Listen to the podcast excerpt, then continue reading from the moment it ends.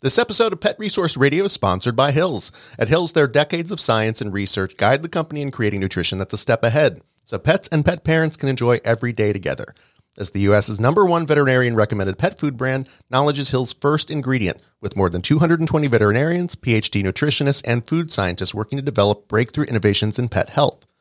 Hill's prescription diet, therapeutic nutrition, plus the company's everyday foods, Hill's science diet, Hill's healthy advantage, and Hill's bioactive recipe are sold at vet clinics and pet specialty retailers worldwide. For more information about Hills, their products, or their forward thinking approach to nutrition, visit them at hillspet.com or hillsvet.com or connect with them on Facebook, Twitter, YouTube, and Instagram.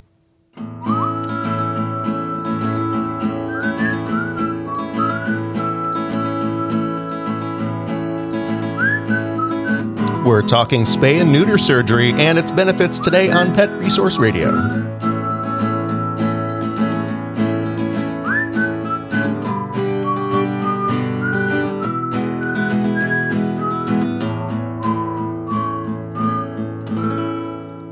From the Pet Resource Center of Kansas City, I'm Sierra Howe. And I'm Dave Shapiro. And yes, indeed, welcome to the program. We're coming to you from the room we call the Fishbowl here at the Pet Resource Center of Kansas City.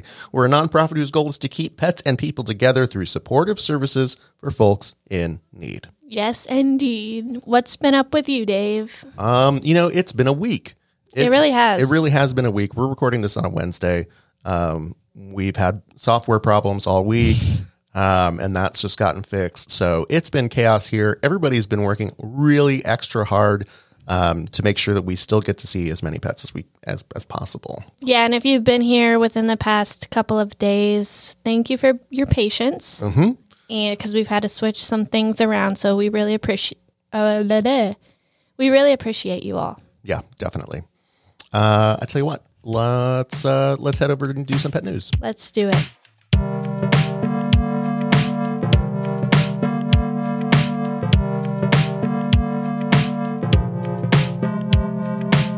First up, we have a great reunion story. Near the end of his 33 year career in the U.S. Army, David Bartlett was diagnosed with epilepsy, and because German short haired pointers can be trained as seizure alert dogs, he ended up with a new companion named Gunter.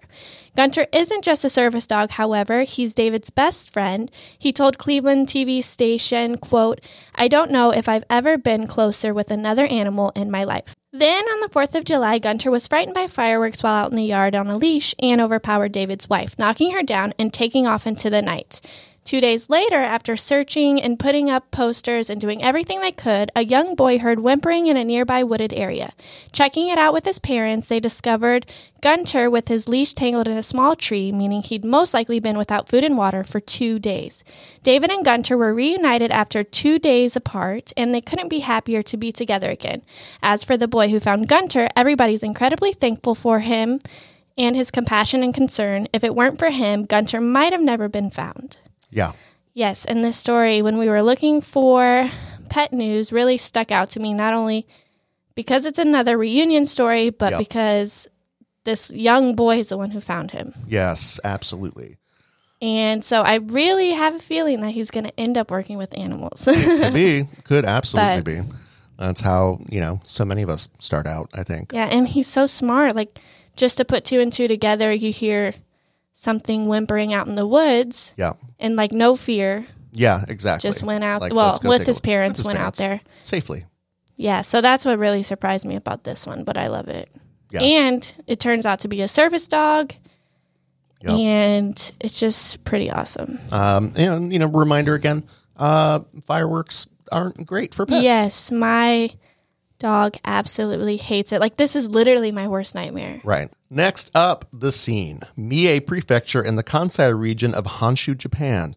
Police officers are mystified by a six meter tall traffic light pole discovered collapsed on some bushes in a nearby parking lot.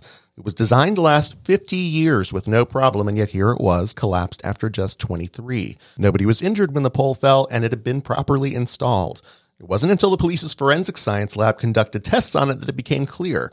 They discovered approximately 40 times the concentration of urea around the bottom of the post compared with the other sets of traffic lights installed at the same time. Urea is a byproduct of digesting proteins and is an important part of a dog's healthy kidney functions. That's right. The pole was in an area frequented by dog walkers, and tests indicate that the urea and salt content in dog urine applied at a higher frequency than other places caused the metal around the base to erode. Am I surprised? Not really. We talked about this a little bit before. Yeah, yeah. And I mean, at first I was like, oh, of course, male dogs always peeing on poles. Right. But my female actually will um, like mark the territory when we're out on a walk. Yeah. She may not necessarily be able to hike her leg. I mean, some, probably some females do, but yeah, this is just, it's also kind of funny. Yeah, Serious, definitely. like glad nobody got hurt Yeah. when it collapsed, but to find out that it was because of dogs peeing on poles, that's pretty great. yeah, I wonder if there are. I the one they put in to, as a replacement has like a special base on it now, um, so that it will Thanks, last longer. Yeah, exactly. And then they have signs up that like encouraging people to like wash it down after they after their dog pees on it. Who's going to do that? I don't know. Nobody's going to do that. I mean, I would do it if I were to get in trouble, like jaywalking. Mm-hmm. but imagine if cats, like how strong their urine is, Mm-hmm. like how much quicker that pole would have collapsed. Yeah, yeah, yeah, yeah, yeah. So interesting. Uh, Yeah, it's sure. definitely interesting. Why don't we go talk to Dr. Andelson about spay and neuter surgery? I'm excited about this one. Me too.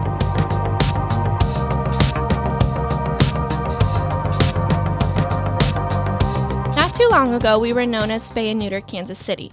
While that may no longer be in our name, it is still a large part of what we do here at Pet Resource Center of Kansas City. We talked to one of our veterinarians, Dr. Marta Andelson, about how spay and neuter keeps pets and people together. Welcome to Pet Resource Radio, Dr. Andelson. It's great to be back. Thanks. And we have lots of good things to talk about on this episode of the podcast. So let's go ahead and talk about the health aspect of spay and neuter. What positive health benefits does it have for males and also for females? That's a really good question and an important one to remember when you're considering getting your animal spayed or neutered. Um, health benefits often come with the long term effects of having testosterone, estrogen, and progesterone in the body. So for males, testosterone, the longer it's there, it predisposes them to testicular cancer, also a lot of prostate diseases, and we just don't see those when they don't have testicles, Yeah. um, especially if they get neutered early. It's still possible to have prostate diseases in dogs that have been neutered later in life because they've had a lot of exposure to testosterone in their body. Um, similarly, for females, we worry about mammary cancer. Cats, I can't remember specifically the percentage, but I think the percentage of cats that have mammary cancer um, if they've been spayed before their first heat cycle is less than 2%. Wow. Um, and that percentage decreases or increases dramatically um, even if they've had one heat cycle. So if you wait and your cat has one heat cycle and then you get her spayed, their chances of getting mammary cancer is something like 40%. Yeah. And and once they've had multiple heat cycles, multiple litters, they're very very prone to getting mammary cancer. It's still a concern in dogs, not as much. Um, in dogs, we see a lot of pyometra, which is a big concern. I think we'll get a little more into Yeah. detail about that, but we see it in cats too. Pyometra is an infection of the uterus.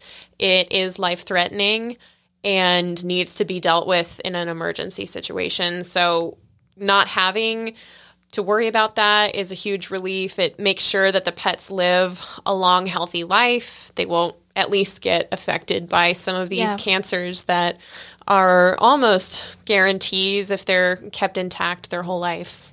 Yeah, and definitely whatever you can do to have as much time with your pet as possible. Um, I actually, growing up, we had a dog who had pyometra, and it's just not something that you want to see your pet go through at all. It's just terrible. I just like get the chills talking about it right It's now. awful. But it's really bad.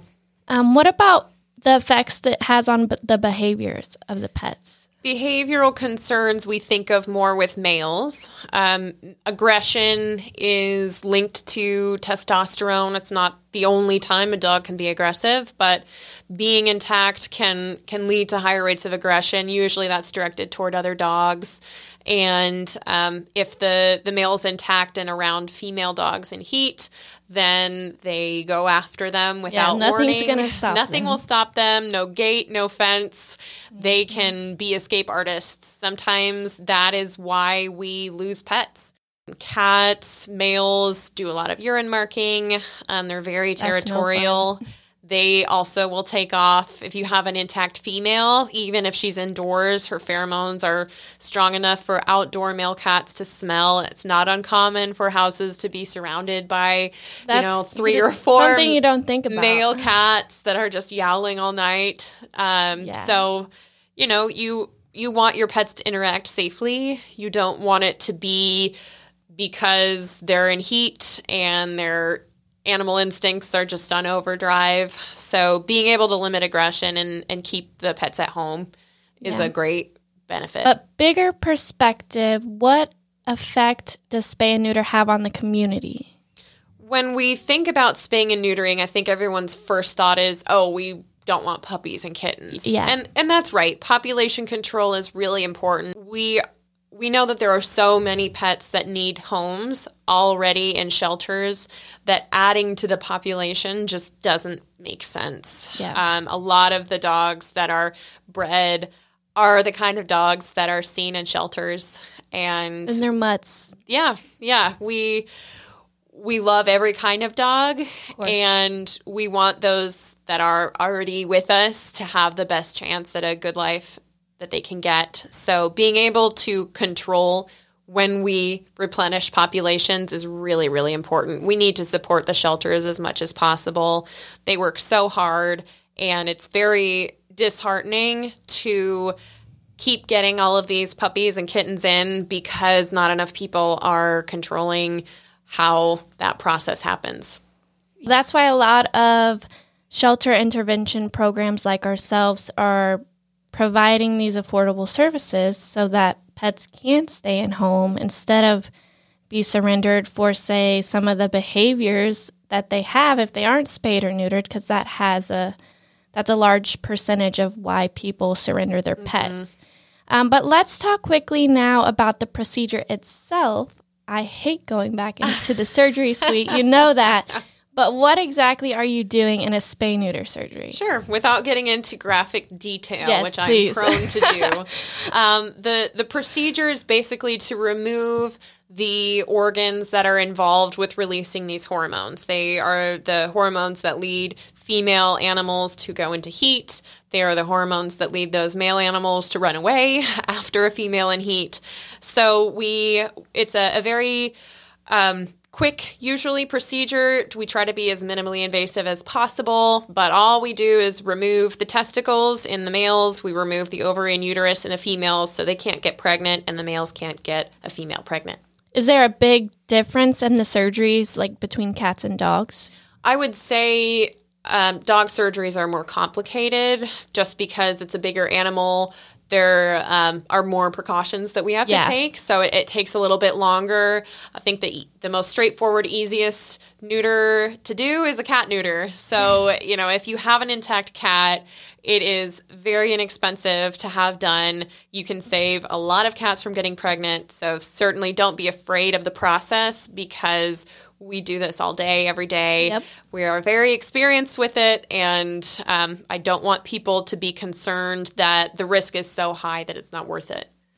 Yeah. And so I just want to let our listeners know how big of rock stars you are and or you and the rest of our vets are. So how many surgeries are you capable of doing in a day and do you have an interesting story or thought about what it's like to achieve this rock star status? well, that's very flattering. Thank you. We're not the only ones doing this. There are tons of other places Yes. that do high volume surgery, but I I would say that the most surgeries we've done in a day since I've been here um, has been about 70. I think we average about 50 surgeries a day. That's split between dog and cat neuters and spays. Um, the individual surgeon may do anywhere between um, 15 to 25 surgeries themselves on an average day. And with that many surgeries come a lot of unexpected situations. Yeah, I think would that yeah, I think that the most rewarding situations have been those where we caught uh, pyometra in time Um, the owner had no idea that this dog had a huge infection in her uterus. We were doing a surgery on a probably 55, 60 pound pit bull mix and she had a very large pyometra. We were able to catch it before anything got out of hand and save that dog's life without the owner even knowing that her life was in danger to begin with. That's crazy. So, we don't want it to ever get to that point. You can avoid having that kind of scare if you neuter and spay them young enough, but we get to to help pets in that rewarding way and know, wow, had I not done this today or tomorrow, this dog could have easily died. So we get those surprises when we least expect them, and it's a definitely a rewarding part of doing this many surgeries. Yeah, and isn't the uterus when it when a dog has pyometra, isn't it like double the size or something? They're huge. Yeah, yeah. Um, for, for those who are curious, you can Google pictures. Not me. it won't be Sierra, but for, for any listeners who do want to know what the difference is, there are some great pictures of exactly how dramatic that change is. And you look at that and you know how in pain and uncomfortable Oh gosh, that dog or cat must have been because it's it's really, really pushing everything else that's in there. And so, why is it important to be super efficient, or why is it important to be a high volume clinic? Why is it needed? Yeah, I mean, the benefit A is that we can see a lot more pets, get a lot more pets, the surgeries that they need to stay in the homes they have. Um, the other really great thing about being in a high volume setting is that you do develop those fine tuned skills, that efficiency that help you make sure that the pet is not under anesthesia longer than they have to be.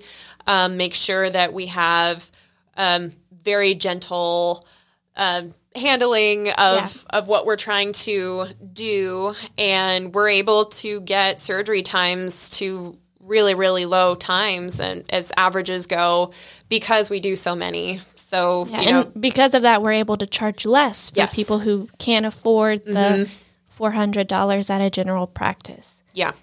All of these are examples of ways you can advocate for spay and neuter when and, or if you come across someone who says they're against it, Dr. Andelson. What are some of the reasons or myths as to why people don't want to spay or neuter their pet or think that it's wrong? Yeah, um, I'm sure that my list is not going to be exhaustive, but here are a few of the, the reasons that I have heard. Um, some people are afraid that their dog's personality is going to change completely, that they're going to become fat and lazy and they won't want to play at all. And so they're so concerned that they're going to have an entirely different animal when the animal's spayed or neutered that they don't do it. Um, we generally do not see that being the case. If anything, it makes it better. Yeah, yeah. I mean, usually we're helping correct marking behavior, territorial Yeah. aggression, food aggression. Any behavioral changes that we see are, are typically positive changes. I have heard on occasion that people feel that the female needs to have one litter before she is spayed. There's no evidence behind this. Um, really, the longer you wait, especially if she has litters, the higher risk the surgery is. So, we do not recommend that any pet have a litter prior to being spayed because that ultimately makes it more dangerous for them to do so. And she's more susceptible to get the cancers that you were talking about earlier. So, Mhm, for sure. Um, some people don't end up doing it at all because there's a little bit of confusion about a proper age to spay or neuter a, a pet. Um, there's certainly been some research recently that has shown that for the giant breed dogs, Mastiffs, Great Danes, if you spay or neuter them too young, they can have some joint issues later in life. Um, we certainly want to take care with that, but I don't think that waiting three years far past the time they're sexually mature to get them spayed or neutered is safe. Yeah, and Um, also because they make a habit of those behaviors, Mm-hmm. so it could be harder to correct them yeah, yeah. even after the neuter. Absolutely. So for cats, I think um, a really good target if you're trying to wait is five or six months. Cats typically start to go into heat between six and seven months, although this year we've had some that were five months that were already in heat. I've you- seen a pregnant cat who Yeah. was like four months old. It's it's, It's- startling. Um, so there's no age too early for cats as long as they're over three pounds here. Um, for dogs, you know, certainly take into consideration the research about joint issues if you spay large dogs, spay neuter large dogs too early. I think that six months is a great age for most dogs. If it's a giant breed dog, you may want to wait until they're a little closer to a year. But as I said, the risk in surgery dramatically increases if we wait time for those large breed dogs. So you have to weigh the pros and cons and do your research in trusted resources. Dr. Google isn't necessarily going to give you the, the, correct information. So do your research, and we're happy to talk about this. Um, and then finally, the most frustrating of reasons is that people want their children to experience the miracle of birth and watch the whole pregnancy process and birthing process um, in the family home. And really, I think it's more important to demonstrate responsible pet ownership and for the children to see yes. oh my pet goes to the vet every year the the pet was spayed or neutered early and and, and see that kind of pet ownership that's much more impactful. Um, there are so many ways that you can learn about the birthing process reproduction in animals that don't involve an animal having to go through that. So um, also please look into options other than hands-on approaches for this because it's it's a lot uh, it's a big price to pay for that pet to to show others what birthing is like. Yeah. And then really all of the things that we talked about today strengthen the bond that people have with their pets. The healthier your pet is, the longer you have with them, the better their behavior, the less likely they are to be surrendered to a shelter and or the better the behavior honestly can go out and do more things which strengthens your bond and then it's just better for the community in general so spay neuter people. Yes and if there are ever questions or concerns any vet you ask here will be happy to talk you through the individual case. Of course things are on a case by case basis but that is what we're here for. We have resource in our name for a reason. So please reach out if you have any questions about this. Yeah, our phone number is 816 353 0940. You can also send us a Facebook message if that's easier. We're always monitoring those. And then, final question, Dr. Andelson why choose this over the many other options veterinarians have for a career? I I looked at this job before I had accepted the position as a way to really reach as many people and pets as possible. I think you'll be able to tell me the numbers that we see better than I'll ever remember, but it's in the tens of thousands. Yeah. And this I, year we're on track to see 35,000, which is just mind blowing. Seriously. And to know that a large proportion of those animals are animals that I personally have touched and interacted with, that's really meaningful. I've always wanted to have as big of an impact in my profession as possible. And so I think it's really special that we are accessible to a lot more people than we can be otherwise because of the donations we get, because of the resources we have. So I get to make sure that all of these pets stay with their people and and be the resource that the community needs. That feels awesome, huh? Mm-hmm.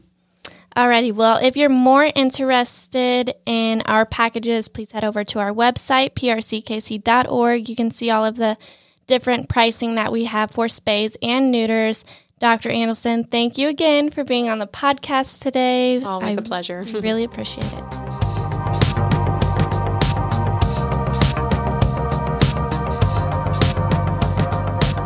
When I started working in animal welfare, one of the things I was most surprised about was the amount of misunderstanding and misinformation about what pet microchips are, how they work, and how they aren't a long con on part of the one world conspiracy to track our movements by using our pets against us.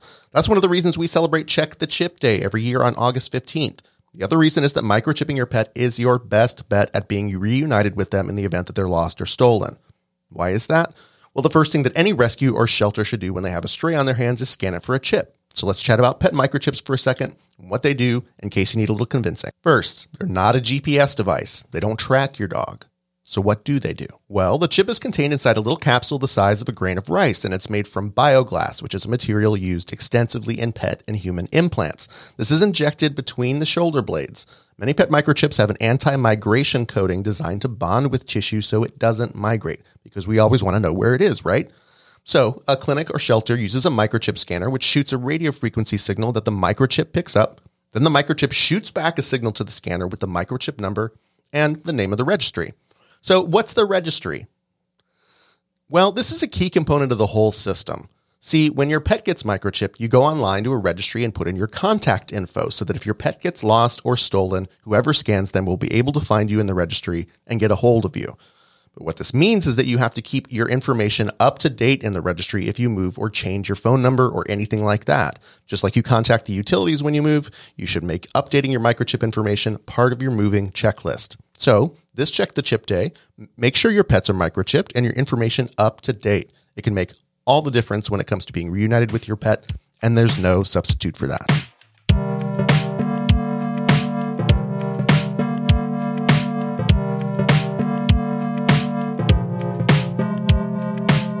And now we say goodbye to you, friends. A big thanks again, as always, to our friend Dr. Andelson for stopping by and chatting with us. As for us, we're a nonprofit whose goal is to keep pets and people together, and you can help. Just go to prckc.org and you can donate, volunteer, shop our store, and more. If you're listening to us on your favorite podcasting app, be sure to rate us and leave us a review. That always helps new people find us. And for all the latest news, please follow us on social media. We're at PRR Podcast on Twitter and Facebook. So until next time, tail wags and purrs to you and yours. And as the author Robert McCammon said, after years of having a dog, you know him. You know the meaning of his snuffs and grunts and barks.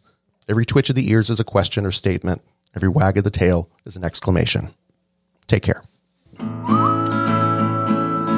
Pet Resource Radio is a production of the Pet Resource Center of Kansas City, produced and hosted by Sierra Howe and David Shapiro, recorded, mixed, and edited by Dave Shapiro, music by Hazel Raw Musical Industries, aka me. More info at soundcloud.com slash Hazel Raw Musical Industries.